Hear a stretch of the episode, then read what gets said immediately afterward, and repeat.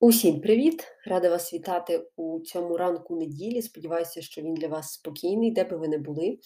Принаймні хочеться вірити, що він і цілий день буде також спокійним. У мене один день пропуску із запуском подкасту, тому що направду я не мала можливості записувати його в тихому середовищі, бо навколо мене постійно були люди. От зараз маю якраз кілька хвилин, то можу записати. Відповідно, не впевнена, чи наступний випуск вийде через три дні, чи може трошки пізніше.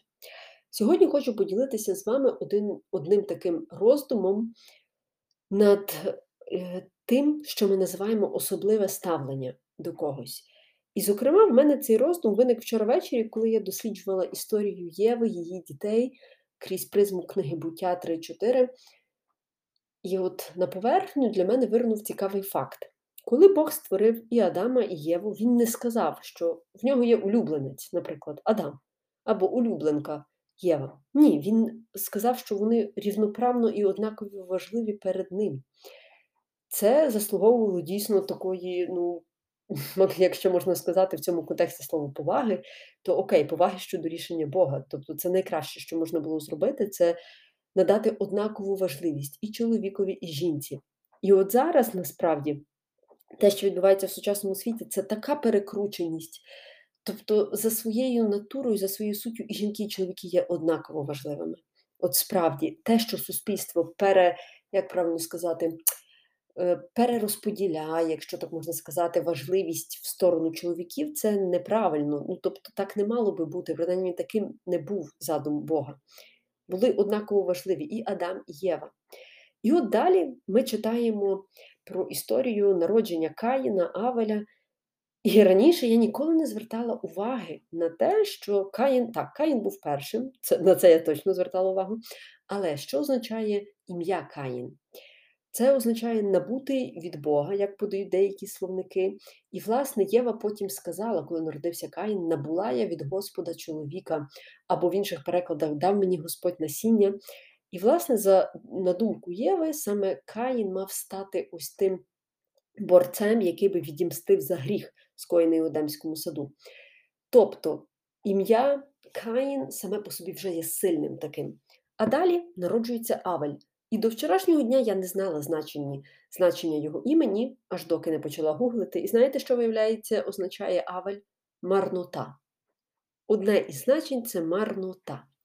Тепер уявіть собі от дитинство двох дітей, де старший син такий весь прекрасний, він фаворит мами, ну, можливо, і тата також. А на другого кажуть марнота. Ну, тобто, як ніщо. От як би ви росли в такому оточенні? Поставте себе просто на місце, чи то Каїна, чи то Авеля, і зрозумійте, що вони ж не одразу народилися дорослими. Ну, тобто Каїн не одразу народився братовбивцею. Ні. Вони ж теж пройшли шлях від народження і до глибокої старості. Так от, от значення їхніх імен дуже сильно допомагає мені війти в контекст того, що відбулося після вигнання з Едемського саду, коли Каїн вбив Авеля. Зокрема, от на поверхню для мене випливає той факт, наскільки Єва надавала перевагу Каїнові, бо, ну окей, він був першим.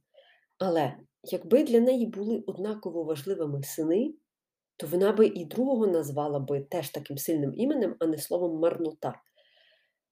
І тут от в мене просто з'являється така несумісність в думках. Звідки в Єви ось цей такий ем, фаворитизм, або, точніше, навіть сказати, особливе ставлення до одного із синів? Вона ж цього не бачила в раю. Тобто в раю Бог і до неї, і до Адама однаково добре ставився. Звідки в неї ось це таке вибіркове ставлення? І потім я починаю от уявляти, навіть не то, що уявляти, прокручувати, прокладати логічні шляшки до сучасності, де дуже часто у сім'ях, в яких двоє чи троє дітей, до кожного із них зовсім різне ставлення. І не завжди воно є, на жаль, однаковим. Я не знаю, скільки зараз мене тут слухає людей, в кого є двоє і більше дітей, але до чого я веду?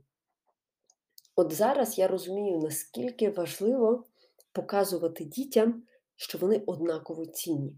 Незалежно від того, хто старший, хто менший, хто більш слухняний, хто менш слухняний.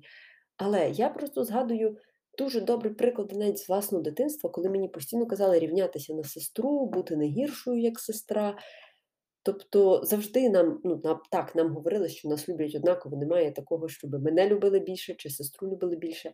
Але при цьому є навколо мене стільки сімей, тисячі, сотні тисяч сімей, де от діти займають роль, як то кажуть, доброго поліцейського, поганого поліцейського. І, наприклад, старшому кажуть: дивися, та що з тебе виросте? Та навіть твій менший брат вже от якийсь більш адекватний, ніж ти, а ти, і починають порівнювати між собою дітей.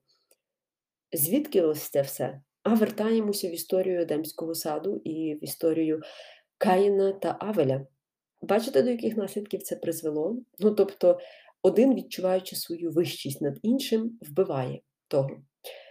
Скажімо так, це не головний мотив вбивства. Головний мотив вбивства те, що Каїн розсердився, бо Бог не прийняв його жертву, але якби в Каїна було інше ставлення до брата, ну тобто, якби він його любив такою справжньою братерською любов'ю, то жодне би зло, жодна би погана думка не заволоділа його розумом.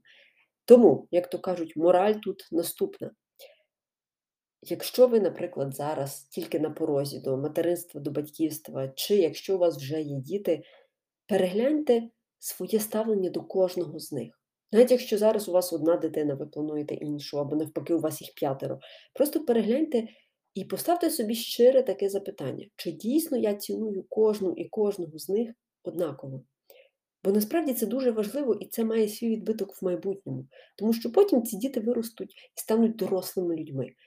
І от як би це прикро не звучало, але таке поняття, як недолюбленість, дуже популярне зараз в Україні і не тільки в Україні. Мені здається, що в більшості країн є ця проблема. Просто за кордоном популярно виливати свою душу психотерапевту в Україні ще чомусь так мало практикують це.